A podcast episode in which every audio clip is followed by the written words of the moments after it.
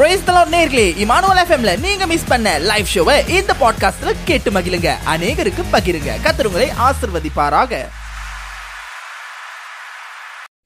Praise the Lord. கர்த்தர் நல்லவரா இருக்கிறார். உங்கள் அனைவரையும் இயேசுவின் நாமத்திலே வாழ்த்துகிறோம். இம்மானுவேல் எஃப்எம் வியூவர்ஸ் அண்ட் லிசனருக்கு எங்களுடைய மனமார்ந்த வாழ்த்துக்கள். நான் உங்களோடு இருக்கிறது ரூபன், பாஸ்டர் ரூபன் வேலு. உங்களோட இந்த முதல் முதல் உங்களோட நான் தேவ செய்தியும் தேவனுடைய வார்த்தைகளை பகிர்ந்து கொள்கிறதுல மகிழ்ச்சியாக இருக்கிறேன். தொடர்ந்து தேவன் இந்த நாளிலே உங்களை மிகவும் ஆசீர்வதித்திருப்பார். தேவனோடு ஒட்டி வாழ்கிற வாழ்க்கையிலே தேவன் நம்மை அனுதினமும் வழி நடத்துகிறவராக இருக்கிறபடியினால் உங்களை யாவரையும் தொடர்ந்து தேவன் பக்கமாகவும் சத்தியத்தின் பக்கமாகவும் வசனத்தினோடு வாழும்படியாக வேண்டிக் கொள்ளுகிறோம். ஏனென்றால் இந்த கடைசி நாட்களிலும் நம்மோடு அநேக போதனைகளும் அநேக தீர்க்க தரிசனங்களும் அநேக வேத புரட்டாட்டங்களும் நம்மோடு இசைந்து இருக்கிற நாட்களை காணுகிறோம். கள்ள போதனைகளும் உண்டு, நல்ல போதனைகளும் உண்டு, கள்ள தீர்க்க தரிசிகளும் உண்டு, நல்ல தீர்க்க தரிசிகளும் உண்டு, வேதத்தை வேதமாய் பார்க்கிறவர்களும் உண்டு, வேதத்தை புரட்டுகிறவர்களும் நம்மத்தில் உண்டு.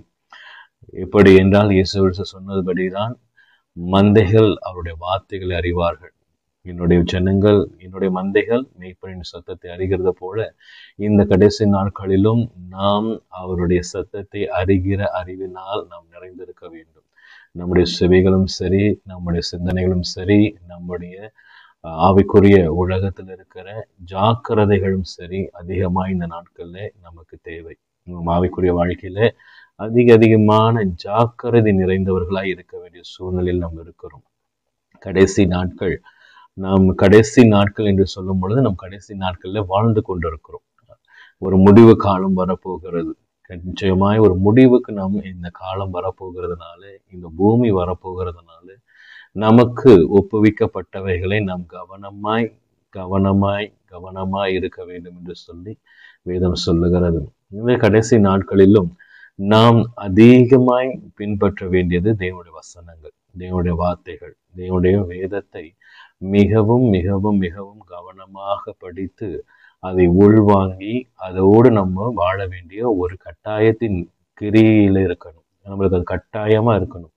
ஒவ்வொரு கிறிஸ்தவர்களும் சரி, ஒவ்வொரு பிள்ளைகளா இருந்தாலும், பெரியவர்களா இருந்தாலும், போதகர்களா இருந்தாலும், ஒளிவு செய்கிற யாரா இருந்தாலும் வேத வசனத்தை குறித்து அதிக ஞானம் உடையவர்களாய் அதிகமான ஜாக்கிரதை உடையவர்களாய் இருக்க வேண்டும்.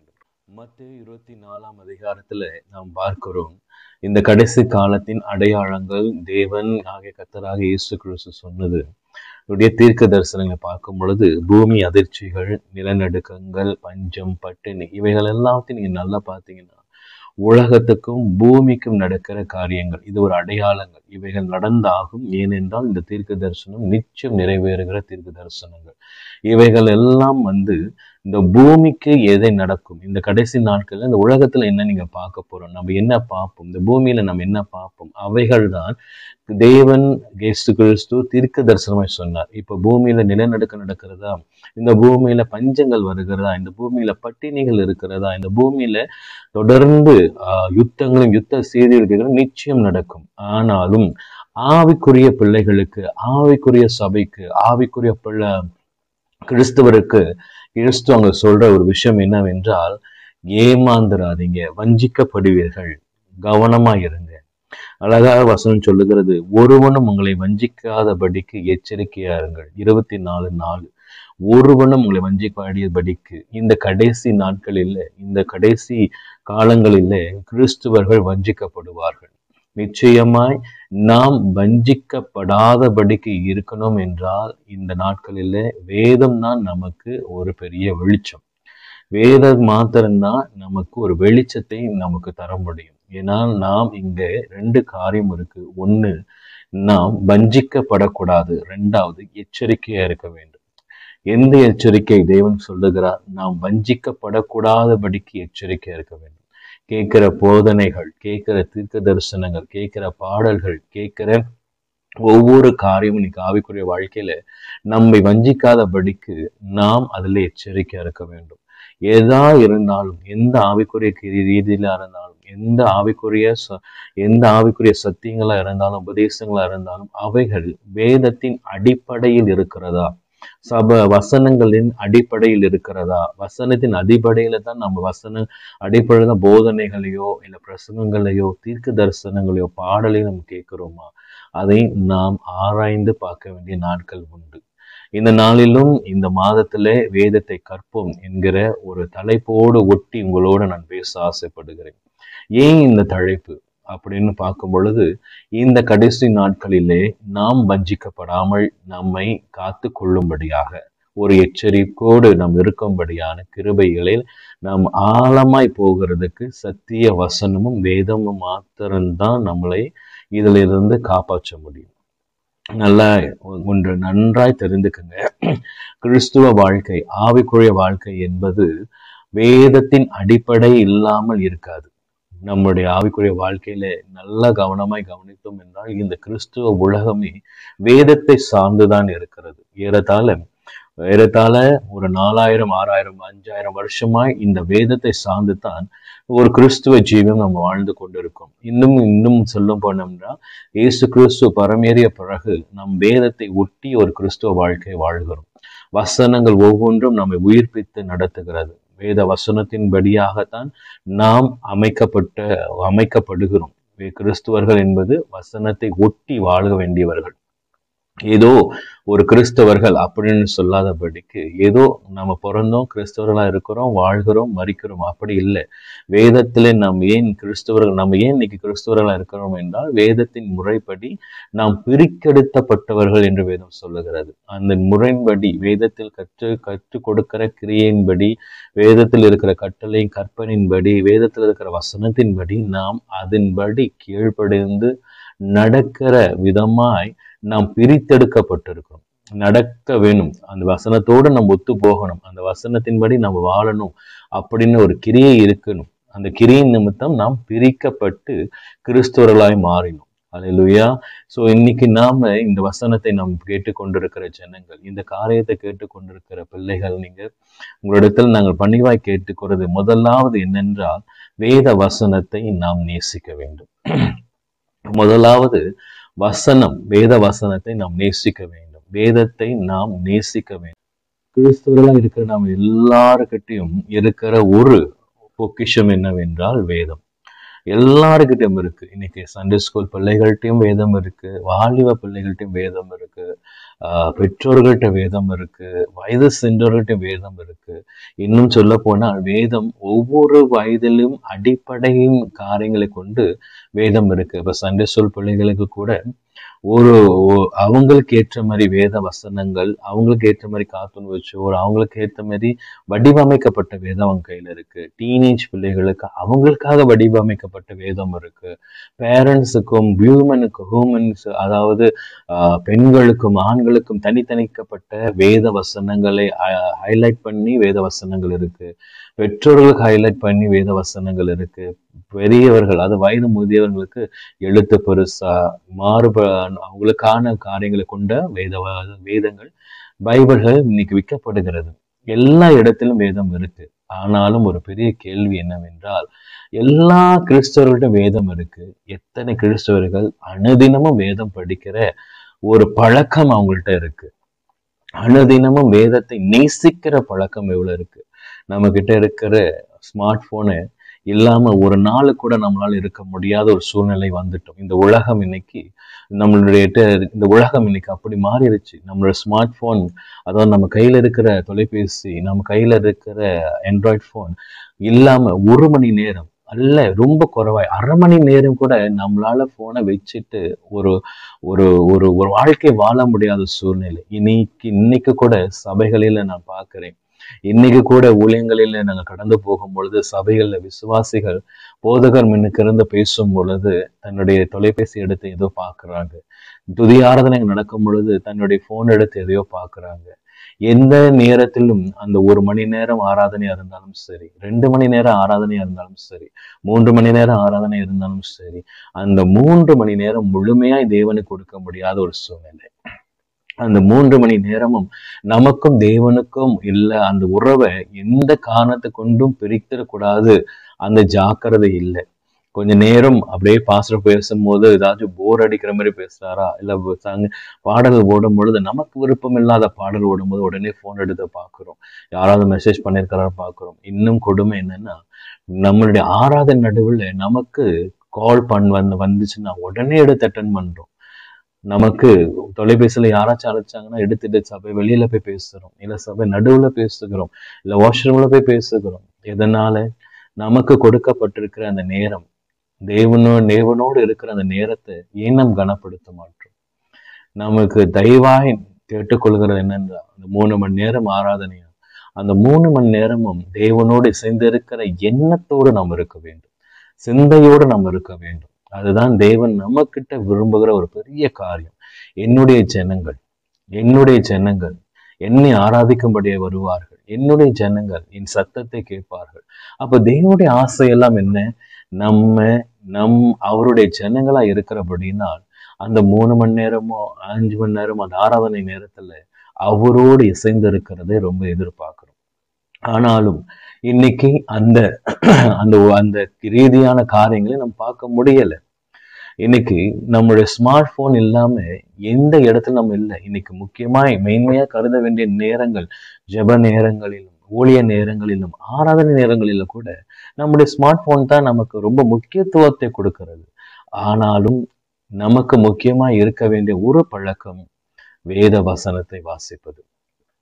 இன்னைக்கு தேவனுடைய சமூகத்துல நாம் எவ்வளவு நேரம் வேதத்தை வாசிக்கிறோம், எவ்வளவு நேரம் நம் வேதத்தை நேசிக்கிறோம். முதலாவது நம் வேதத்தை நேசிக்கணும்.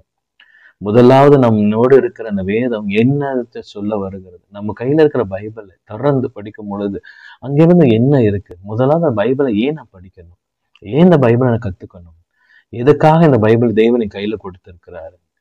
ஆண்டவர் முதல் வசனம் சொல்லுகிறது, ஆதியாகமங்களை படிக்கும் பொழுது முதல் அதிகாரத்தை படிக்கும் போது தெய்வன் இந்த வானத்தை கொடுத்திருக்கிறார், வானத்தை சிருஷித்தார், பூமியை சிருஷித்தார், அனிமல்ஸை சிருஷிச்சிருக்காரு, நம்முடைய மரம் செடி கொடி எல்லாத்தையும் சிருஷ்டிருக்காரு. இதெல்லாம் நமக்கு கொடுக்கப்பட்டது. அதோடு சேர்ந்து இந்த வேதத்தையும் நம்ம கையில கொடுத்திருக்கிறாரு. எதற்காக இந்த வேதத்தை நம்ம கொடுத்தார்? அதை நம் குறித்து நம்ம அதிகமா நேசிக்கணும், அதிகமா யோசிக்கணும். வேதத்தை நேசிப்போம். முதலாவது நம்ம வேதத்தை நேசிக்கணும், வேதத்தை முதலாவது தேடணும். அல்லேலூயா. ஏனென்றால் ஒவ்வொரு நாளும் ஒவ்வொரு நாளும் நீங்க வேதத்திலே வளரும்படியாக நான் கேட்டுக்கொள்கிறேன். முதலாவது உங்கள் ஸ்மார்ட் ஃபோன் எடுக்கிறீங்களோ, உங்கள் ஆண்ட்ராய்டு ஃபோன் எடுக்கிறீங்களோ, இல்லை நீங்கள் காலையில் ஏஞ்சோன்னா எதை செய்கிறீங்களோ இல்லையோ, உங்கள் பைபிளை எடுத்து ஒரு சங்கீதமாவது முதல் வாசிங்க. முதலாவது ஒரு சங்கீதத்தை வாசிங்க. அந்த நாளிலே தேவனுடைய சமூகத்தில் ஒப்பு கொடுங்க. அந்த சங்கீதத்தில் இருக்கிற ஒரு வசனத்தை கொண்டு ஜெபம் பண்ணுங்க. ஆண்டவரே, கர்த்தர் மேய்ப்பராக இருக்கிறாருன்னு சொல்லியிருக்கிறீங்களே, என்னோட மேய்ப்பர் நீங்கள் தான், இந்த நாள் முழுவதும் நீ மேய்த்து நடத்துங்க அப்படின்னு சொல்லி ஒரு ஒரு சங்கீதம் இதை ஆரம்பிப்போம். முதலாவது நம்ம ஒரு வசனத்தோடு நம்ம நாட்களை ஆரம்பிப்போம், தேவனுடைய வார்த்தையோட நேரத்தை ஆரம்பிப்போம். இன்னைக்கு நம்ம எல்லார் கையிலும் வேதம் வேதம் இருக்கிறது, நம்ம எல்லா கையிலும் பைபிள் இருக்கிறது. ஆனாலும் ஒன்று என்னன்னா, நான் முதலாவது வேதத்தை நேசிக்கிறோமா, ரெண்டாவது வேதத்தை நம் வாசிக்கிறோமா, ஒவ்வொரு நாளும் நம் வேதத்தை வாசிக்கிறோமா, ஒவ்வொரு நாளும் நமக்காக நம்முடைய தேவன் பேச இருக்கிறத கேட்கிறோமா, ஒவ்வொரு நாளும் நான் தேவனோடு பேசுகிறேன்னா, தேவன் என்னோடு பேசுகிறாரா. அதுக்கு அஸ்திபாரம் இந்த வேதம் தான். இந்த வேதத்தை நிச்சயமாய் ஒவ்வொரு நாளும் நாம் வாசிக்க வேண்டும். ஒரு கிறிஸ்தவர்களாய் இருக்கிற நாம், தேவனுடைய நாமத்தை ஞானஸ்தானம் பெற்றிருக்கிற நாம், சிறு பிள்ளையா இருந்தாலும் சரி, முதியவர்களாக இருந்தாலும் சரி, எல்லாரும் ஒவ்வொரு நாளும் வேதத்தை வாசிக்கணும். நாம் வேதத்தை நேசித்து வேதத்தை வாசிக்கும் பிற்பாடுதான் வேதத்தை கற்றுக்கொள்ள முடியும். வேதத்தை கற்போம் என்பது சாதாரண காரியம் அல்ல, அது பெரிய ஒரு ஒரு பெரிய பொக்கிஷம். வேதம் சொல்லுகிறது, கர்த்தருடைய வசன வேதத்தின் ரகசியங்களை அறியும்படியாக என் கண்களை திறந்தருளும். அப்படின்னா வேத வசனம் ஒரு பொக்கிஷம். நம்முடைய கண்கள் திறக்கப்பட வேண்டும். வேதத்தை அறியறதுக்கு, கற்றுக்கொள்வதற்கு நம்முடைய கண்கள், ஆவிக்குரிய கண்கள் திறக்கப்பட வேண்டும். அது ரொம்ப முக்கியமா இருக்கு. அப்போ வேதத்துல வேதம் என்பது, பைபிள் என்பது ஒரு எழுத்து நிறைந்த ஒரு கதை புத்தகம் அல்ல, எழுத்து நிறைந்த ஒரு தீர்க்க தரிசனம் அல்ல, எழுத்து நிறைந்த பாடல்களோ ஏதோ ஒரு காரியம் இல்லை. அவைகள் ஒவ்வொன்றும் ஒரு அதிசயம், அவைகளை பொக்கிஷமாய் நம்ம கருத வேண்டும். ஒவ்வொரு வார்த்தைகளும் ஜீவனுள்ளதா இருக்கிறபடினால் நம்மை நடத்துகிற வல்லமை அந்த வசனங்களுக்கு உண்டு. ஒரு கிறிஸ்தவரா இருக்கிறோம் இல்ல ஒரு பிள்ளைகளை ஒரு தேவன் அறியாத பிள்ளைகள் கூட இன்னைக்கு வசனம் வாசிக்கும் பொழுது, கர்த்தருடைய வசனத்தை தேடி வாசிக்கும் பொழுது நிச்சயம் அவங்க வாழ்க்கையில கூட இந்த ஜீவனுள்ள வார்த்தை நிச்சயமாய் கிரியேட் செய்கிறது. இந்த வேதத்துல முதலாவது நாம் நேசிக்க வேண்டும். இந்த வேதத்தை ரெண்டாவது முதல் ரெண்டாவது நாம் வாசிக்க வேண்டும். மூன்றாவது வேதத்தை கற்றுக்கொள்ள வேண்டும். ஏன், எதற்கு, ஏன் நாங்கள் வேதத்தை வாசிக்கணும்? நாலாவது இந்த வேதத்தை தியானிக்கணும். இந்த வேதத்தை நாம் தியானிக்காம போனோம் என்றால் நம்முடைய வாழ்க்கையில தேவன் வைத்திருக்கிற ஆசீர்வாதங்களையும் தேவனையும் அறிந்து கொள்ளாமல் போய்விடும். ஐந்தாவது, இந்த வேதத்தை நாம் தியானிக்க தியானிக்க வேதத்தின்படி வாழ ஆரம்பிப்போம். We must follow the word. இன்னைக்கு நாம் வேதத்தை ஏன் நாம் வேதத்தோடு வாழ முடியல அப்படின்னா, முதலாவது நம் வேதத்தை நேசிக்கவும் வாசிக்கவும் கிடையாது. இன்னைக்கு நாம் வேதத்தை கற்றுக்கொள்ள ஆசைப்படுகிறோம். இந்த மாதம் முழுவதும் வேதத்தை கற்றுக்கொள்ள ஆசைப்படுகிறோம். இந்த வேதத்தின் அந்த இந்த செய்தி வந்து ஒரு இன்ட்ரடக்ஷன் தான். ஏன் நான் வேதத்தை வாசிக்கிறேன், எதற்காக வேதம்? இன்னும் பின்னா பின்னால வரக்கூடிய நாட்களில் உங்களோட நான் பேச ஆசைப்படுகிறேன். இந்த வேதத்துல மறைந்திருக்கிற பொக்கிஷங்கள் என்ன, இந்த வேதத்துல என்னென்ன நமக்கு தேவன் வைத்திருக்கிறார், ஒவ்வொரு வசனமும் நம்முடைய வாழ்க்கையை எப்படி மாற்ற முடியும். இந்த கடைசி நாட்களிலும் வேதத்தின் படியாக நாம் வாழும் பொழுது, வேதத்தை அறிந்திருக்கும் பொழுது, வேத வசனங்கள் தியானித்து வேத வசனங்களை கற்றுக்கொள்ளும் பொழுது நமக்கு எதிராய் வருகிற சூழ்ச்சிகளையும் கிறிஸ்துவ பிள்ளைகளுக்கு எதிராய் வருகிற ஆஹ் தந்திரங்களையும் பஞ்சனைகளையும் வஞ்சிக்கிற ஆவிகளையும் மேற்கொள்ளுவதற்கு வேத வசனம் ஒன்றிதான் நமக்கு வழிகாட்டும். அல்லேலூயா. வேத வசனம் தான் வழிகாட்ட முடியும். நமக்கு வழிகாட்ட வேத வசனம் ஒண்டிதான் இருக்கு. அவைகள் தான் நம்முடைய பாதைக்கு வெளிச்சமா இருக்கிறது. நமக்கு வெளிச்சத்துல நடத்த வேத வசனம் மட்டும்தான் இருக்கு. அல்லேலூயா. தொடர்ந்து நாம் பார்க்க போறது என்னவென்றால், வேத வசனத்தை குறித்து நாம் சில காரியங்களை பார்க்க போகிறோம். இன்னைக்கு கடைசி நாட்களில் ஏறத்தாழ ரெண்டாயிரத்தி பன்னெண்டாம் ஆண்டு இந்த பூமி அழிந்துரும் அப்படின்னு சொல்லும் பொழுது, அநேக நமக்கு ஆஹ் கிறிஸ்துவர்கள் அல்லாதவர்கள், ரட்சிக்கப்படாதவர்கள் அநேகர் வந்து என்ன செஞ்சாங்கன்னா, பைபிளை எடுத்து வாசிக்க ஆரம்பிச்சாங்க.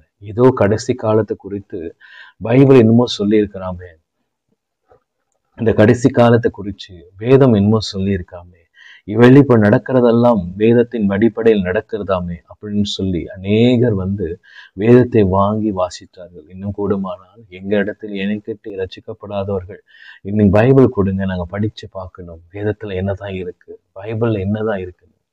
இது மாதிரி வேதத்தை நம் வாசிக்க வாசிக்க நம்முடைய சூழ்நிலை மாறுகிறதை அநேகருடைய வாழ்க்கையில் நம்ம பார்த்திருக்கிறோம். தொடர்ந்து நான் பேசுவேன் என்றால், ஒரு உள்ள நல்ல ஒரு ஊழியக்காரர் மலேசியாவில் இருக்கிறார். அவருடைய வாழ்க்கையின் சரித்திரத்தை முதலாவது நான் அவருடைய வாழ்க்கையை ரட்சிப்புக்குரிய காரியங்களை பேசும் பொழுது அவர் சொன்ன ஒரு காரியம் என்னென்றால், அவருக்கு ரட்சிப்பு எப்படி வந்தது, எப்படி அவர் ரட்சிக்கப்பட்டார் அப்படின்னு கேட்கும் பொழுது வேற ஒரு காரணமும் இல்லை, வேதம் தான். அவருக்கு சுவிசேஷம் சொல்லிக்கிட்டு இருந்த ஒரு பாஸ்டர் அவர் கையில பைபிளை கொடுத்துட்டு போயிட்டாராம். அப்ப அவர் என்ன செஞ்சாருன்னா, என்னதான் புக்கு இது, என்னதான் இருக்கு அப்படின்னு படிக்க ஆரம்பிச்சவர் அவர் தேம்பி தேம்பி அழுவ ஆரம்பிச்சிருக்கார். ஏன் அப்படின்னு கேட்கும் பொழுது அந்த வேத வசனம், அந்த பைபிள் அவரோடு பேச ஆரம்பிச்சான். அவரோடு அவர் எந்த சூழ்நிலை இருக்கிறார் என்று அந்த வேத வசனத்துக்கு நன்றாய் அறிந்து ஒவ்வொரு வசனங்களும் அவரோடு பேச ஆரம்பிச்சது.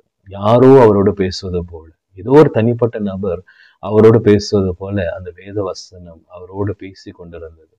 அவர் அதிலிருந்து கொஞ்சம் கொஞ்சமாய் கொஞ்சம் கொஞ்சமாய் வேதத்தை கத்துக்கணும் கத்துக்கணும் கத்துக்கணும்னு சொல்லி தொடர்ந்து படித்து கொண்டு வேதத்தை கத்து இன்னைக்கு ஒரு ஊழியக்காரா இருக்கிறார்.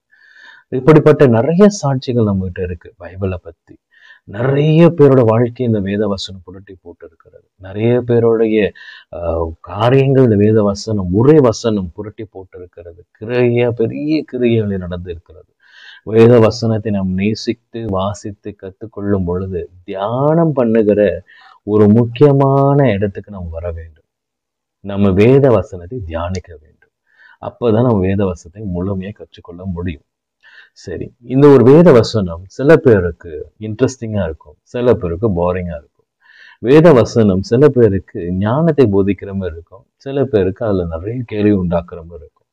சில பேர் வேத வசனத்துல வைத்து ஆஹ் என்ன சொல்லலாம், அவங்க தேவைக்கென்று வேத வசனம் வாசிப்பாங்க. சில பேர் அவங்க தேவையே வேத வசனமா இருக்கும்.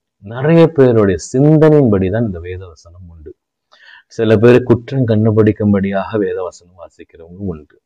எனக்கு அது தெளிவாய் தெரியும். சில பேர் நம்மளுடைய சகோதரர்கள் சில பேர் இருக்கிறாங்க, வேதத்துல ஏதாவது குற்றம் இருக்கும் அப்படின்னு சொல்லி கண்டுபிடிக்கிறவங்க வாசிக்கிறது உண்டு. ஆனாலும் சில பேர் இந்த வேத வசனம் அநேக கேள்விக்கு பதில் பதில் இருக்கு, இந்த வேத வசனத்துல அநேகருக்கு பதில் இருக்குன்னு இருக்கு. இப்படிப்பட்ட வசனங்கள் நிறைந்தது தான் இந்த வேதம். அல்லேலூயா. இந்த வேத வசனத்தை நம்ம எப்படியெல்லாம் வாசிக்கிறோம். ஒரு நாள் நமக்கு ஒரு சூழ்நிலை இருக்கும், நம்ம ரொம்ப தேவையோடு இந்த வேத வசனத்தை வாசிக்கும் பொழுது அன்னைக்கு இந்த வசனம், இந்த வேதத்துல இருக்கிற ஒரு வசனம் நம்மை தேற்றும். ஒரு நாள் நாம் அழுகையில இருக்கும் பொழுது இந்த வசனத்தை வாசிக்கும் பொழுது இதே வசனம், இங்க இருக்கிற இதே வேதத்துல இருக்கிற வசனம் நம் அழுகையை கண்ணீரை துடைக்கிறது. ஒரு நாள் நம்ம வியாதியின் படுக்கையில இந்த வசனங்களை வாசிக்கும் பொழுது இதே வேத வசனம் நம்மை சுகப்படுத்துகிறது. ஒரு நாள் நாம் அதிக கோபத்தோடு இந்த வேத வசனத்தை வாசிக்கும் பொழுது இதே வேத வசனம் நம்மை சமாதானத்துக்குள்ளே நடத்துகிறது. ஒரு நாள் இந்த வேத வசனத்தை குழப்பத்தோடு வாசிக்கும் பொழுது தெளிவான வழி நடத்துகிற கிருபை இந்த வேத வசனத்துல இருக்கு. அப்படி என்றால் இந்த வேத வசனம் இந்த காலகட்டத்துக்கு மாத்திரம் அல்ல, இந்த வேத வசனம் பல ஆண்டு காலங்களாய் நம்மை இந்த மாரி இருக்கிற அநேக மக்களுடைய சூழ்நிலையை மாற்றிக்கொண்டேதான் இருக்கிறது. இந்த வேத வசனத்திலே தேவனுடைய வல்லமையும் தேவனுடைய ஜீவனுள்ள வார்த்தைகளும் உண்டு. ஏனென்றால் வசனம் அப்படியே சொல்லுகிறது. ரெண்டு ஆஹ் ரெண்டு தீமத்தி மூணு பதினேழு வேத வாக்கியங்கள் எல்லாம் தேவ ஆவினால் அருளப்பட்டு இருக்கிறது. இந்த வேத வசனத்தில் இருக்கிற ஒவ்வொரு வார்த்தையும் ஒவ்வொரு வசனங்களும் தேவ ஆவியினால் அருளப்பட்டவைகள். நாம் இன்னைக்கு இருக்கிற ஒரு சூழ்நிலை, இன்னைக்கு இருக்கிற ஒரு சூழ்நிலையில ஒரு நபர் வாசிக்கிறார். இங்க நான் ஸ்லைங்கூர்ல இருந்து வாசிக்கிறேன், துக்கத்தோடு வாசிக்கிறேன், இந்த வேத வசனம் என்னை ஆறுதல் படுத்துகிறது. அதே போல ஜொகோபார்ல இருக்கிற ஒரு சகோதரியோ ஒரு சகோதரனோ வியாதியோடு இந்த வேத வசனத்தை வாசிக்கும் பொழுது இதே வேத வசனம் சுகப்படுத்துகிறது. அமெரிக்கால இருக்கிற ஒருத்தர் அழுதுகண்டே என்று ஆண்டவரை பேசுங்க, நான் என்ன பண்ண போறேன், என்ன சூழ்நிலையில நான் இருக்கிறேன்னு, எனக்கு வழி தெரியாம இருக்கிறேன்னு சொல்லி ஒரு சகோதரனோ சகோதரி அமெரிக்கால அழுந்துகிட்டு இந்த வேத வாசிக்கும் பொழுது புதிய வழிகளையும் இந்த வேத வசனம் உருவாக்குறது. சோ இந்த வேத வசனத்தை குறித்து நாம் அறிகிற அறிவை பெருக்கிக் கொள்ள வேண்டும். ஒரு சூழ்நிலை இல்லை, பல சூழ்நிலையிலும் இந்த வேத வசனம் நம்மளை வழி நடத்த முடியும். ஒரு இடம் அல்ல, பல இடங்களில் இந்த வேத வசனம் நம்மளை வழி நடத்த முடியும். அதனால தான் வேத வசனம் அதிகமாய் மொழிபெயர்க்கப்பட்டு நம்முடைய கைகளில் கொடுக்கப்பட்டு இருக்கிறது. இது ஒரு பொக்கிஷம், இது ஒரு பொக்கிஷம். இந்த வேத வசனத்தை நம்ம வாசிக்க வாசிக்க வாசிக்க வாசிக்க நாம் பலப்படுகிறோம். இந்த வேத வசனத்தை நாம் வாசிக்கிறதுக்கு ஒரு முக்கியமான காரணம் என்னவென்றால், ஒரு முக்கியமான காரியம் ஒன்று இருக்கு. இந்த வேத வசனத்தை நம்ம வாசிக்க வாசிக்கத்தான் நாம் தேவனை அறிந்து கொள்ள ஆசைப்பட ஆரம்பிக்கிறோம். வேத வசனம் இல்லாமல் நம் தேவனை அறிந்து கொள்ள முடியாது. பைபிள் இல்லாமல் நம்ம யாராலையும் ஆண்டவரை தெரிஞ்சு கொள்ள முடியாது. வசனங்கள் அப்படிதான் சொல்லுகிறது. நம் நம் தேவனை நாம் அறிந்து கொள்ள வேண்டும் என்றால் நமக்கு முக்கியமாய் தேவைப்படுகிறது வேத வசனம். தேவனுடைய வார்த்தையின் மூலமாத்தான் நாம் நம்முடைய பரலோகத்தில் இருக்கிற நம்முடைய பிதாவையும் பரிசுத்த ஆவியானவரையும் இயேசு கிறிஸ்துவையும் அறிந்து கொள்ள முடியும். இல்லை எனில் நம்மளால அறிந்து கொள்ள முடியாது. நம்முடைய நம்முடைய பிரசங்கங்களினாலும் துதி ஆராதனையினாலும் சில காரியங்களினாலும் நம் வேத வசனத்தின் மூலம் நம் தேவனை அறிந்து கொள்ளுகிறோம். ஆனாலும் முழுமையா நம் தேவனை அறிந்து கொள்ள வேண்டும். அவரை நாம் யார் என்று அறிந்து கொள்ள வேண்டும், அவருடைய அன்பு எவ்வளவு என்று அறிந்து கொள்ள வேண்டும் என்றால் ஒரு கருவி வேத வசனம் தான். வேத வசனத்தை நாம் வாசிக்க வாசிக்க வாசிக்க வாசிக்க நாம் தேவனை அறிந்து கொள்கிறவர்களாய் இருக்கிறோம். நாம் தேவனை தெரி அறிந்து கொள்கிறவர்களாக இருக்கிறோம். வேத வசனத்துல சொல்லுகிற ஒரு சில கட்டளையும் கற்பனைகளும் வேத வசனத்தின்படி நாம் ஜீவிப்போம் என்றால் நாம் தேவனை அறிந்து கொள்ளுகிறதற்கு நாம் நம்மை ஆயத்தப்படுத்துகிறோம். நம்மோடு அவர் வா அவருக்கு வந்து அவரோடு நாம் இசைந்திருக்கும்படியாக நம்மளோட வாழ்க்கையை ஆயத்தப்படுத்துகிறோம். ரெண்டு ஒன்று யோவான் ரெண்டாம் அதிகாரத்தை நீங்க நிறைய வாசிப்பீர்கள் என்றால் அந்த அதிகாரம் முழுவதும் நம்முடைய வேத வாசிப்புக்கு ஒரு அழகான ஒரு அதிகாரம். அவருடைய கற்பனையை நாம் கை கொள்கிறதானால் அவரை அறிந்திருக்கிறோம் என்பதை அதனால் அறிகிறோம். தேவனுடைய கற்பனைகளை நாம் கை கொள்ளும் பொழுது நாம் அவரை அறிந்து கொள்ள ஆரம்பிக்கிறோம். எப்படி அவர் கற்பனையும் கட்டளைகளும் நம்மளுக்கு தெரிய போகிறது? அவருடைய கட்டளைகள் என்ன, அவருடைய கற்பனைகள் என்ன, அவர் வேதத்துல நமக்கு என்ன சொல்லியிருக்கிறார் அப்படின்னு அவர் என்னத்தை எதிர்பார்க்கிறார் நம்மகிட்டேருந்து நமக்கு சொல்லி கொடுக்கறதே வேதம் தான். தேவன் நம்ம இடத்துல இருந்து என்ன எதிர்பார்க்கிறார்? மத்தேயு ஐந்து ஆறு ஏழு அதிகாரங்கள் நீங்க படிக்கும் பொழுது நமக்கு தேவையான அடிப்படை சத்தியங்களை இயேசு கிறிஸ்து அங்க போதிக்கிறார். மலை பிரசங்கத்தின் மூலமா அடிப்படை சத்தியங்களை அவர் போதிக்கிறதை பார்க்கிறோம். அப்போ இந்த அடிப்படை சத்தியங்களின் மூலம் நம்மை காது காத்து அதன் கேட்டு அதன்படி நாம் நம்முடைய வாழ்க்கையை அர்ப்பணித்து அந்த கட்டளையும் கற்பனையும் படி நாம் வாழ ஆரம்பிக்கும் பொழுது நாம் தேவனை அறிந்து கொள்ளுகிறதுக்கு ஏவப்படுகிறோம். தேவனை அறிந்து கொள்வதற்கு ஒரு வழி நடத்தப்படுகிறோம். அல்லேலூயா. இந்த நாட்களிலும் நாம் தேவனை அறிந்து கொள்வதில் மிக முக்கியமா இருக்க வேண்டும். முதலாவது ஏன் நாம் தேவனை அறிந்து கொள்ள வேண்டும்? ஆதியாகமம் தொடர்ந்து நீங்க வெளிப்படுத்துற விசேஷம் வரைக்கும் வாசிக்கும் பொழுது ஒரு முக்கியமான காரியத்தை நாம் கவனிக்க வேண்டும் என்றால், தேவன் மனுஷனோடு உலாவுகிறதை பார்க்கிறோம். தேவன் மனுஷனோடு இருக்க ஆசைப்படுகிறதை பார்க்கிறோம். ஆதாமோடு தேவன் இருக்கிறார், ஆதாமோடு தேவன் பேசுகிறார், ஆதாமோடு தேவன் உலாவுகிறதை பார்க்கிறோம்.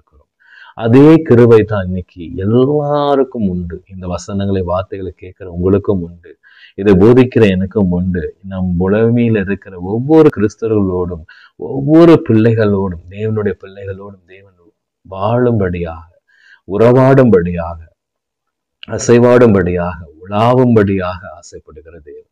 அதனால்தான் வெளிப்படுத்தின சுவிசேஷத்தை நம்ம பார்க்கிறோம். அவர் நம்மை தம்மோடு இருக்கும்படியா அழைத்து கொண்டு போகிறார். அவர் நம்மை தம்மோடு இருக்கும்படியாய் அழைப்பு விடுகிறதை பார்க்கிறோம்.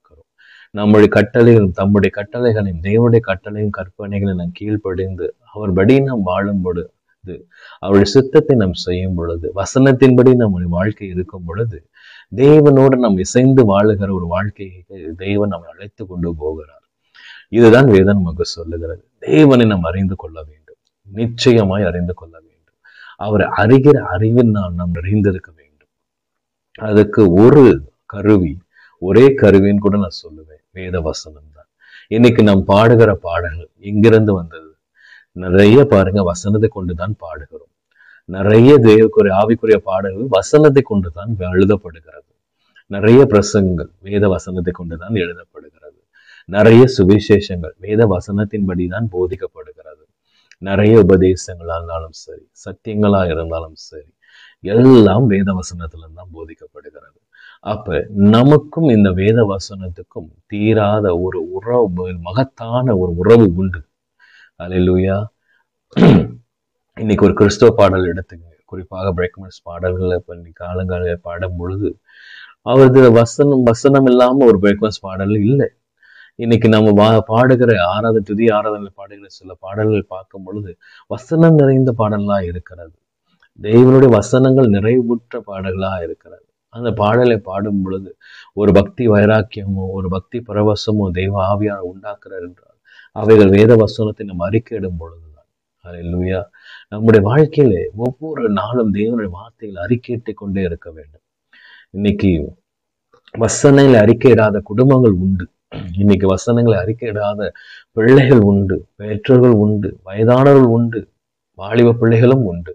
இன்னைக்கு இந்த உலக வேகத்துல நிறைய காரியங்கள் மறந்து போயிட்டோம். இன்னைக்கு இந்த எஃப்எம் கேட்டுக்கொண்டிருக்கிற உங்கள்கிட்ட ஒரு அறிக்கை எடுக்கிறது, ஒரு கோரிக்கை வைக்கிறது. இம்மானுவேல் எஃப்எம்ல கேட்டுக்கொண்டிருக்கிற ஒவ்வொரு பிள்ளைகள்ட்டும் கோரிக்கை வைக்கிறது. இல்லை, இந்த வசனத்தை கேட்டுக்கொண்டிருக்க ஒவ்வொரு பிள்ளைகள்ட்டும் கோரிக்கை வைக்கிறது. உங்களுக்கு ஒரு சிறு பிள்ளைகள் இருப்பார்களா? உங்கள்கிட்ட சண்டே ஸ்கூல் பிள்ளைங்க வீட்டில் இருக்கிறாங்களா? அந்த பிள்ளைகள்கிட்ட சொல்ல வேண்டியது என்ன தெரியுமா? இன்னைக்கு ஒரு வசனம் மனப்படமா சொல்லு, அப்பதான் இந்த வீணை சாப்பிட முடியும். இது முந்தையிலிருந்து இருக்கிற ஒரு காரியம்தான். ஒரு தாத்தா பாட்டியா இருந்தாலும் சரி, அம்மா அப்பாவா இருந்தாலும் சரி, பெற்றோர்கள் நீங்கள் உங்க பிள்ளைகளை வசனத்தோடு வளர்க்கறதுக்கு வைராக்கியம் கொள்ளுங்கள். இன்னைக்கு ஒரு வசனம் மனப்படமாய் சொல்லு, அப்பதான் நீங்க சோறு சாப்பிட முடியும். ஒரு வசன வசனம் மனப்படமாய் சொல்லு, இன்னைக்கு அப்பதான் உனக்கு பிரேக்ஃபாஸ்ட் வாங்கி தர முடியும். இன்னைக்கு ஒரு வசனம் மனப்படமாய் சொல்லு, அப்பதான் உனக்கு லஞ்சின்னு வாங்கி கொடுப்பேன். ஒரே வசனம் போதும். கர்த்தர் மேய்ப்பரா இருக்கிறார், நான் தாழ்ச்சி அடைகிறேன். உங்க பிள்ளைகள், மகனோ மகளோ, இன்னைக்கு காலையில நினைச்சு பிரேக்ஃபாஸ்ட் போடுறதுக்கு முத வசனத்தை சொல்லு. அப்போ அந்த வசனம் சொல்கிறோம், அதே பிரேக்ஃபாஸ்ட் வாங்கி கொடுங்க, அதே வசனத்தை நீங்கள் லஞ்சு கொண்டு போங்க, அதே வசனத்தை டின்னரு கொண்டு போங்க. இன்னைக்கு மூணு வேலையும் அந்த வசனத்தை அறிக்கையிட வைங்க. அதே போல பிள்ளைகள் சொன்ன உடனே வசனம் இல்லை, பெற்றோர்கள் நீங்களும் வசனத்தை அறிக்கையிடுங்க.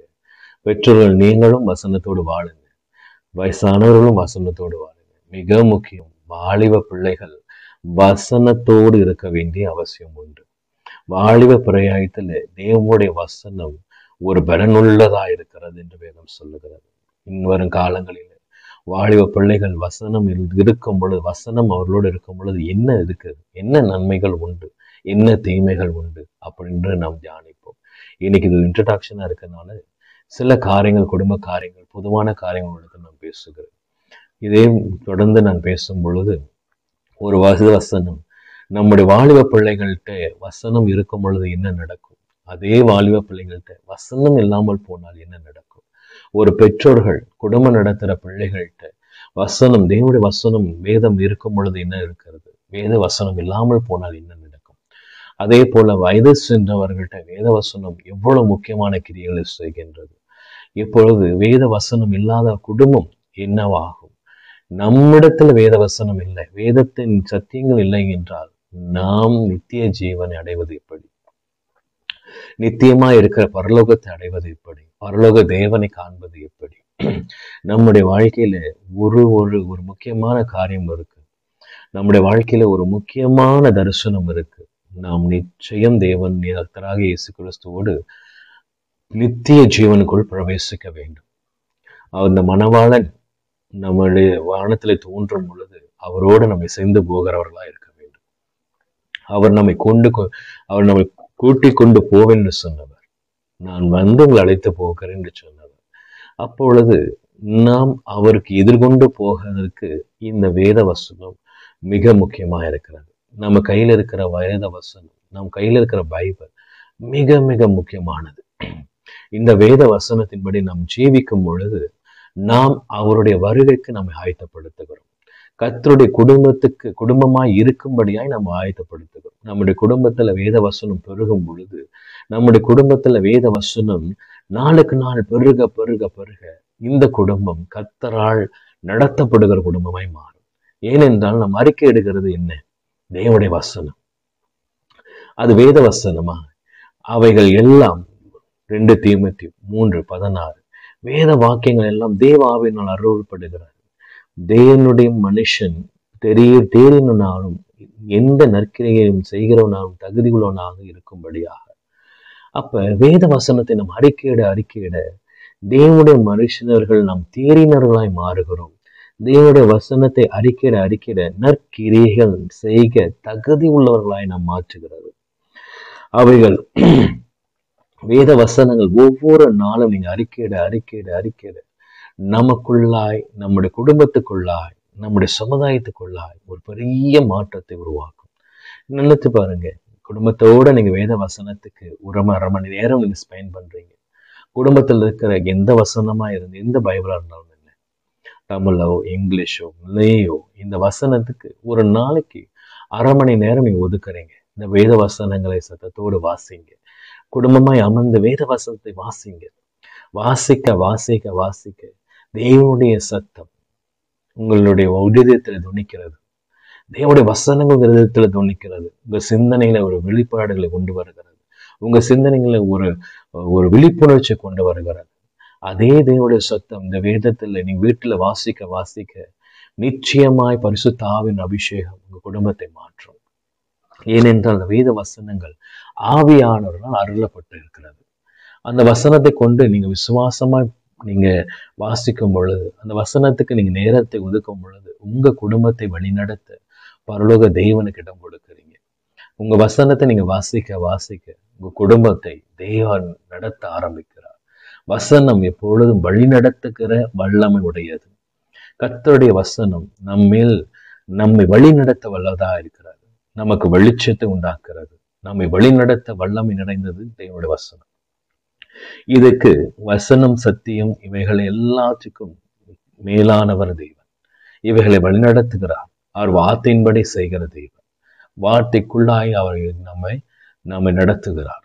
ஸோ நீங்கள் உங்கள் குடும்பங்களிலே அரை மணி நேரம் கொஞ்ச நேரம் வேத வசனம் வாசித்து தியானிக்கும் பொழுது நம் நம்முடைய குடும்பத்தை தெய்வன் பக்கமாய் திருப்புகிறோம். நம்முடைய குடும்பத்தை பரிசுத்த ஆவின் ஆளுகைக்குள்ளாய் திருப்புகிறோம்.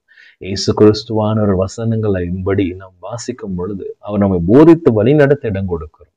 கர்த்தர் நல்லவராய் இருக்கிறார். அல்லேலூயா. இந்த நாட்களிலே முதலாவது வேத வசனத்தை நீங்கள் நேசிக்கணும். ரெண்டாவது வேத வசனத்தை நீங்கள் தியானிக்கணும். மூணாவது உங்க பிள்ளைகள் இடத்துல வேத வசனத்தை புகுத்துங்கள். டியூஷன் போறியா, ஸ்கூலுக்கு போறியா, இதை சொல்றதுக்கு இது முக்கியம், நிச்சயமா முக்கியம். அதே போல கேட்க வேண்டிய இன்னொரு கேள்வி, இன்னைக்கு பைபிள் வாசிச்சியா, வசனத்தை வாசித்தியா, ஜீவனுள்ள தேவனுடைய வார்த்தையின்படி உன் வாழ்க்கையை ஆரம்பிச்சியா?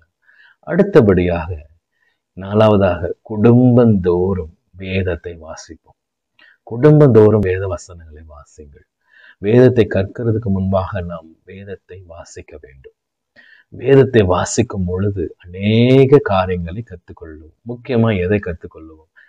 தேவன் யார் என்று கற்றுக்கொள்வோம். பரலோக தேவனுடைய அன்பை கற்றுக்கொள்ளுகிறோம். நாம் வேதத்தை வாசிக்க வாசிக்க வாசிக்க வாசிக்க நாம் தேவனை அறிந்து கொள்ளுகிறோம். தேவன் நம்மை தம்முடைய பக்கமாய் திருப்புகிறார். தேவனுடைய இருதயத்தை நமக்குள்ளே வெளிப்படுத்த ஆரம்பிக்கிறார். அப்பொழுது என்ன நடக்கும்? தேவன் தாமே நமக்கு தேவனை அறிந்து கொள்ளுகிறோம், தேவனை கற்றுக்கொள்ளுகிறோம். நம்முடைய வாழ்க்கையில என்ன நடக்க போகிறது, நம்ம குடும்பத்துல என்ன நடக்க போகிறது என்றால் நம்ம கிட்ட இருக்கிற தீமையான காரியங்கள் எல்லாம் இந்த வேத வசனம் என்ன செய்கிறது? இந்த வேத வசனத்தை நம்ம படிக்க படிக்க உட்கொள்ள உட்கொள்ள நமக்குள்ள இருக்கிற தீமையெல்லாம் நம்மை விட்டு வெளியேறுகிறது. இப்ப உங்களுக்கு ஒன்று சொல்கிறேன், உங்களுக்கு ஆச்சரியாக இருக்குது, பாக்டீரியா இன்ஃபெக்ஷனாக இருக்குது, நீங்கள் டாக்டரை பார்க்குறீங்க, உங்களுக்கு என்ன பண்ணுறாங்க? ஆன்டிபயோட்டிக் கொடுக்குறாங்க. ஆன்டிபயோட்டிக் கொடுத்துட்டோன்னே என்ன பண்ணுறாங்க? அந்த ஆன்டிபயோட்டிக் நீங்கள் எடுத்துட்டோன்னே உள்ளுக்குள்ள பாக்டீரியா எல்லாம் வந்து அது சாகடிக்கிறது. ஒரு மாத்திரை என்ன செய்கிறது? நம்ம நம்முடைய காய்ச்சலிருந்து விடுதலை ஆக்கிறது, நமக்கு டைரியாலேருந்து விடுதலை ஆக்கிறது. அப்போ இந்த உடல் உள்ளுக்கு இருக்கிற அழுக்கோ இல்லை இந்த உடலுக்கு உள்ளுக்கு இருக்கிற தேவையில்லாத பாக்டீரியாஸோ இந்த உடலுக்குள்ளுக்கு இருக்கிற இந்த தேவையில்லாத கிரியைகளை என்ன செய்கிறது? ஒரு மாத்திரை சரிப்படுத்துகிறது. அதே போலதான் நம்முடைய வேத வசனம் நமக்குள்ளாய் கடந்து போகும் பொழுது உள்ளாய் இருக்கிற ஆத்துமாக்களும் உள்ளாய் இருக்கிற நம்முடைய உள்ளான மனுஷன்ட்டு இருக்கு தேவையில்லாம இருக்கிற பொல்லாத காரியங்கள், தேவையில்லாத இருக்கிற பொல்லாத கிரியைகளை இந்த மாத்திரைகள் இந்த வசனங்கள் எல்லாம் உள்ளே போய் நம்மை விடுதலை ஆக்குகிறது. நம்மளை புது மனுஷனாய் மாற்றி கொண்டு இருக்கிறது. இந்த வேத வசனத்தை நாம் உட்கொள்ள உட்கொள்ள உட்கொள்ள நம்முடைய உள்ளான மனுஷன் நாளுக்கு நாள் புது மனுஷனாய் மாறுகிறான். புதிய பலன் அடைகிறான், புதிய கிருபை பெறுகிறான், புதிய தேவனுடைய அபிஷேகத்தை பெறுகிறான். ஒவ்வொரு நாளும் நிரம்பி வருகிற பாத்திரமாய் மாறுகிறான். அதே போலதான் சொல்லுகிறேன், இந்த வசனத்தை நீங்க குடும்பத்தோடு உட்கொள்ளும் பொழுது உங்கள் குடும்பம் தேவனுடைய குடும்பமாய் மாறுகிறது. தேவனுடைய பாதுகாப்புக்குள்ள உங்க குடும்பம் வருகிறது. தேவனுடைய அபிஷேகத்தில் உங்க குடும்பம் வருகிறது. தேவையில்லாதவர்கள் உங்கள் குடும்பத்துக்குள்ளே பிரவேசிப்பது இல்லை. ஏனென்றால் வசனம் பிரவேசிக்கிறது. வசனத்தை நீங்கள் அறிய அறிய நல்ல போதனைகளின் மூலம் நீங்கள் பெருகுகிறீர்கள். கள்ள போதனைகள் உங்களோடு பிரவேசிப்பது இல்லை. கள்ள தீர்க்க தரிசனங்கள் உங்களோடு பிரவேசிப்பது இல்லை. கள்ள பொல்லாத ஆவிகள் உங்களோடு பிரவேசிப்பது இல்லை. கர்த்தருடைய வசனம் பலனுள்ளதாக இருக்கிறது. கர்த்தருடைய வசனங்கள் கர்த்தருடைய சத்தமாய் மாற ஆரம்பிக்கிறது. உங்க முழு குடும்பத்தையும் தேவனுடைய வசனத்தால் நிரப்புங்கள்.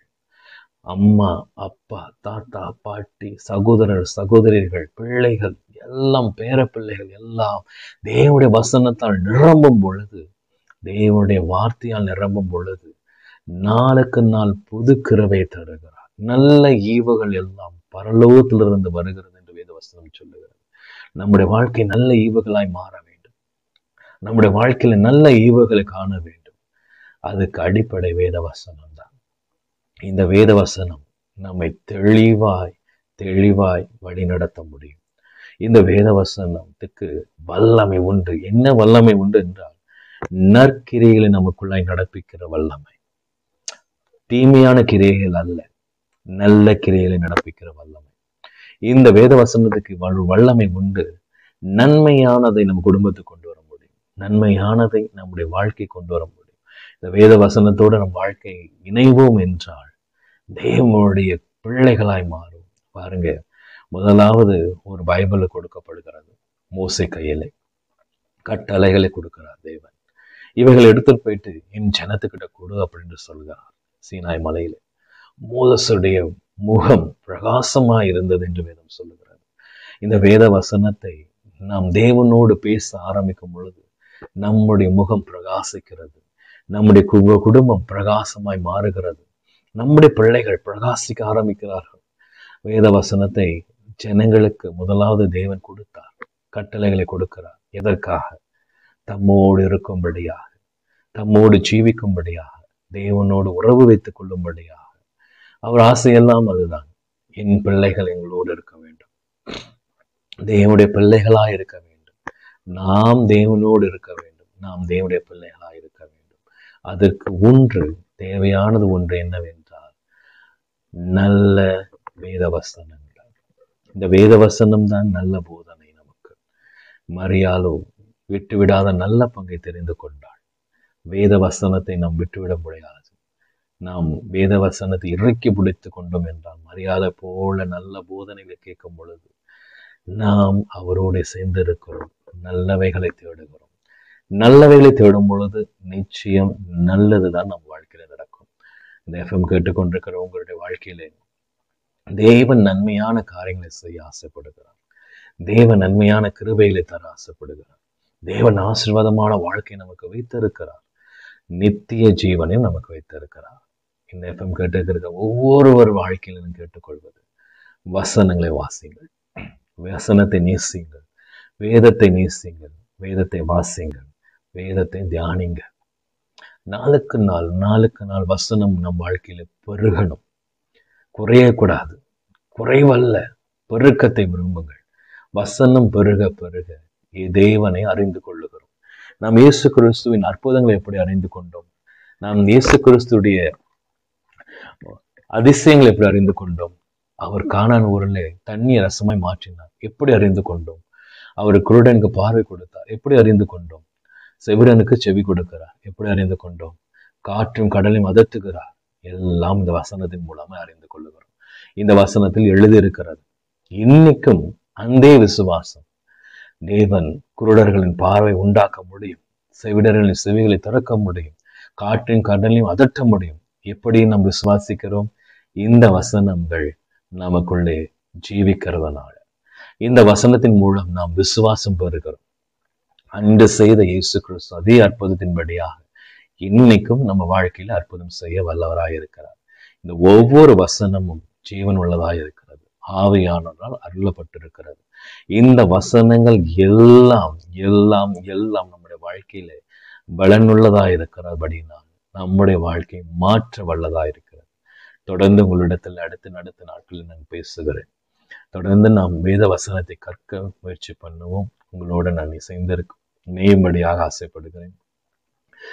ஒன்றே ஒன்றுதான் கேட்கிறேன், தொடர்ந்து வசனங்களை நம் குடும்பங்களில் பெருக்குங்க, நம்முடைய வாழ்க்கையில பெருக்கி கொள்ளுங்கள். இந்த வசனத்துல இருக்கிற அநேக பொக்கிஷங்களை தேடி கண்டுபிடித்து நம் வாழ்க்கையிலே அதை அபியாசப்படுத்துவோம், பெற்றுக்கொள்ளுவோம். தேவன் வாக்குத்தத்த பண்ணினதை நிச்சயம் அருள்வார். பரலோக பிதாவே, இந்த வசனங்களை கேட்டுக்கொண்டிருக்கிற ஒவ்வொரு பிள்ளைகள் வாழ்க்கையிலும் ஒரு மாற்றம் வருவதாக. வேதத்தை தியானிக்கிற கிருபைகள் எங்களுக்குள்ளாய் பெருகட்டும், வசனத்தை தியானிக்கிற கிருபைகள் எங்களுக்குள்ளாய் பெருகட்டும். நாளுக்கு நாள் வசனத்தோடு நாங்கள் ஜீவிக்கிறவர்களாய் இந்த வேத வசனம் எங்களுக்கு கண்டு எங்கள் கண்களை திறக்கும்படியாக நாங்கள் ஜீவிக்கிறோம். இந்த வேத வசனங்கள் ஆண்டு வாசிக்கிற ஒவ்வொரு வசனங்களும் ஆண்டு கிருபையா எங்களுக்குள்ளாய் பிரவேசிக்கட்டும். கிருபையா எங்களுக்குள்ளாய் ஆண்டவரை முப்பதாக அறுபதாக நூறாக கணிதரும்படியாக ஜெபிக்கிறோம்.